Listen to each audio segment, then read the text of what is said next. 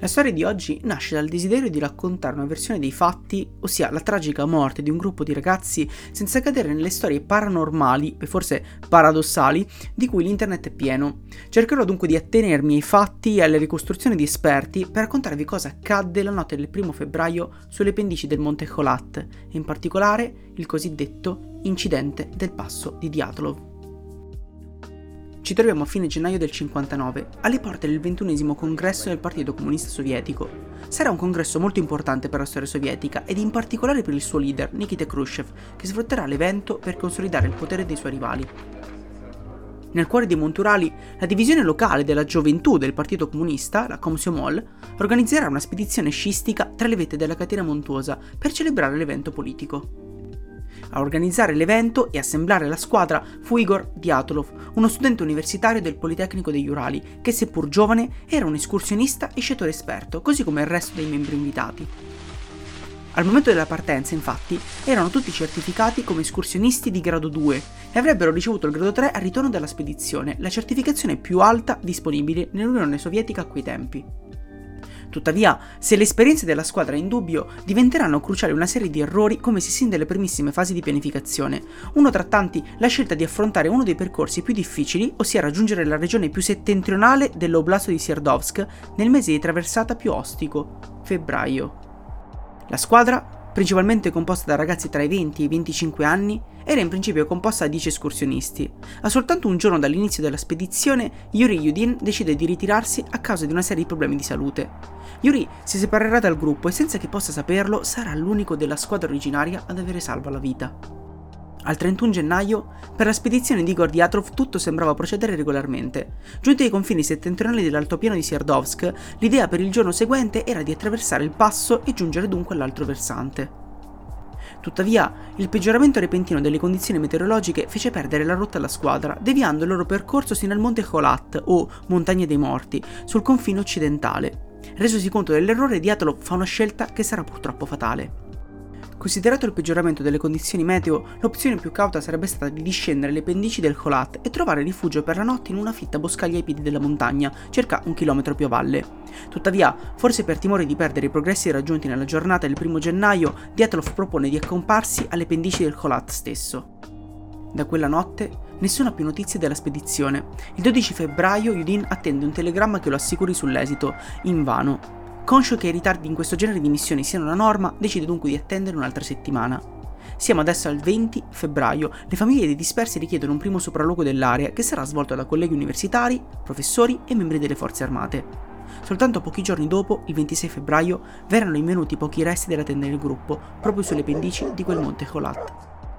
La tenda si presenta completamente distrutta, lacerata dall'interno e contenente il vestiario e le scarpe dell'intera squadra diventa chiaro che gli occupanti siano allontanati a piedi nudi e scarsamente vestiti per le temperature del luogo. I primi due cadaveri sono rinvenuti circa 2 km di distanza dalla tenda, proprio al confine con quella fitta boscaglia. Sono i cadaveri di Yuri Doroshenka e Georgi Krivonishenka. Sono entrambi scalzi, in nient'altro che biancheria intima, una situazione quasi paradossale considerando i metri di neve che li circondano. Nei loro pressi vengono rinvenuti resti ormai parzialmente coperti di un fuocherello da campo, qui e là dei rami spezzati.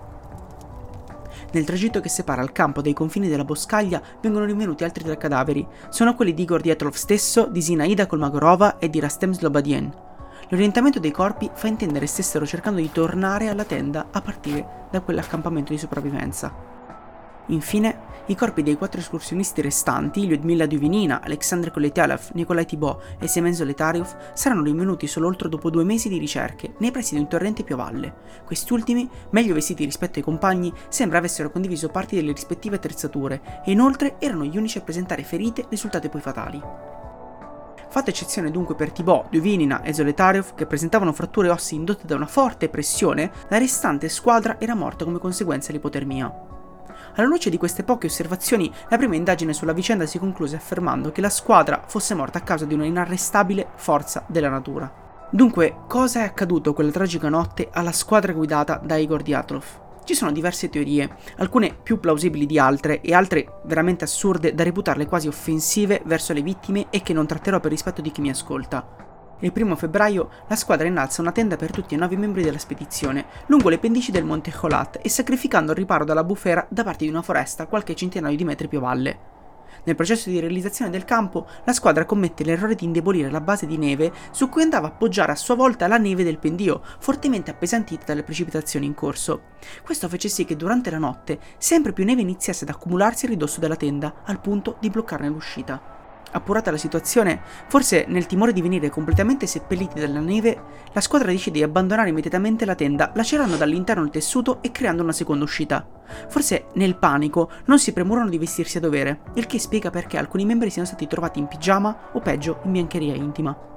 In prima battuta l'intero gruppo si porta più a valle, proprio nei pressi di quell'agglomerato boschivo in cerca di riparo. Lì viene realizzato il fuoco di emergenza, ma vengono perse le tracce dell'accampamento, che contiene l'attrezzatura, che è di fatto l'unica speranza di sopravvivenza. Forse proprio Rastem Slobodien cerca di localizzarlo e per farlo si arrampica di qualche metro su un pino siberiano nei paraggi. Questo spiegherebbe i rami spezzati nell'aria, ma cade e si procura probabilmente quel trauma cranico non fatale che è rinvenuto poi sul suo cadavere. Al momento solo tre dei nove escursionisti sono vestiti a dovere, dunque si decide di spezzare il gruppo, e quello è un altro errore fatale. Duvinina, Koletavov, Thibaut e Zoletariov cercheranno di realizzare un secondo campo più a sud. Nel tentativo, Duvinina, Thibaut e Zoletariov cadranno oltre il ciglio di una gravina, procurandosi traumi ossei e i danni da compressione che risulteranno loro fatali. Koletavov, forse nel tentativo di recuperarli, morirà di ipotermia. Dorashenka e Kevronishenka, nella sola biancheria intima, resteranno nei pressi del fuoco, nel tentativo di fungere da punto di riferimento per gli altri. A causa delle temperature proibitive, attorno ai meno 40 gradi centigradi, moriranno anch'essi di ipotermia nel giro di pochi minuti. Restano Diatrov, Kolmagorova e Slavadien, che lasceranno il campo di emergenza nel tentativo di recuperare l'attrezzatura lasciata nella tenda. Sebbene non completamente svestiti, cadranno comunque vittima delle condizioni meteo, morendo ad un centinaio di metri di distanza l'uno dall'altro per ipotermia. Se da un lato alcuni cadaveri erano fin troppo poco svestiti per le condizioni meteorologiche, altri invece erano stati colti quasi nel tentativo di volersi svestire. Questo fenomeno, che può apparire assurdo se relazionato a una temperatura media di meno 40 gradi centigradi, è invece perfettamente coerente con lo spogliamento paradossale. Durante l'ipotermia, il corpo tende alla vasocostrizione, ossia la riduzione del diametro dei vasi sanguigni nel tentativo di ridurre la dispersione di calore, ma al contempo tende alla vasodilatazione, ossia l'aumento del diametro dei vasi affinché le periferie del corpo non diventino troppo fredde. Questo alternarsi repentino tra i due stati provoca nella vittima la sensazione di un'insopportabile ondata di calore che lo spinge di fatto a denudarsi malgrado il corpo in realtà si stia raffreddando. È dunque verosimile che alcuni dei membri, già insufficientemente vestiti, siano caduti vittima di questo fenomeno, aggravando la propria situazione. La teoria dunque della valanga come evento scatenante risulta essere oggi la più coerente con i dati raccolti dalle indagini del 59 e poi confermate da successive investigazioni condotte da team indipendenti nel 2015, nel 2020 e nel 2021.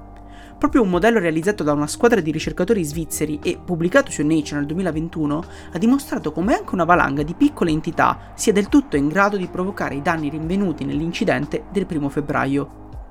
Oggi purtroppo non vi è ancora una spiegazione unanime circa l'evidenza che alcuni membri presentassero sulla propria attrezzatura insoliti livelli di radioattività, ma una delle cause potrebbe essere il torio contenuto all'interno delle lanterne da campo che erano di fatto impiegate nella spedizione. Inoltre, le analisi forensi del tempo sui cadaveri rinvenuti nel corso d'acqua portarono alla luce delle macabre considerazioni. Ai quattro giovani erano stati asportati post mortem i tessuti molli, lingua, bulbi oculari, labbra. Questo spinse a pensare che l'intera squadra potesse essere stata vittima di un attacco da parte della popolazione indigena dei Mansi, noti per abitare quelle regioni. Tuttavia, la completa assenza di segni di colluttazione sui cadaveri, oltre che la totale mancanza di tracce nell'area, ad esclusione di quella degli escursionisti, rese chiaro che le mutilazioni fossero avvenute diciamo in un contesto naturale naturale, opera della fauna selvatica. Negli anni le teorie più strampalate si sono fatte largo, forse nel tentativo di rendere più accattivante la storia, vendere qualche copia di giornale in più, avvistamenti alieni, esperimenti militari, incontri con Yeti o altri creatori di fantasia. In nessuna di queste piste si è mai trovato alcun fondo di verità, forse eccetto una, che è più facile rifugiarsi nella finzione che accettare che la natura non si faccia impietosire nemmeno davanti a nove ragazzi terrorizzati. Io sono Michael e avete ascoltato Radici, racconti sepolti nella grande storia. Come sempre vi ringrazio per l'attenzione e ci ascoltiamo al prossimo episodio.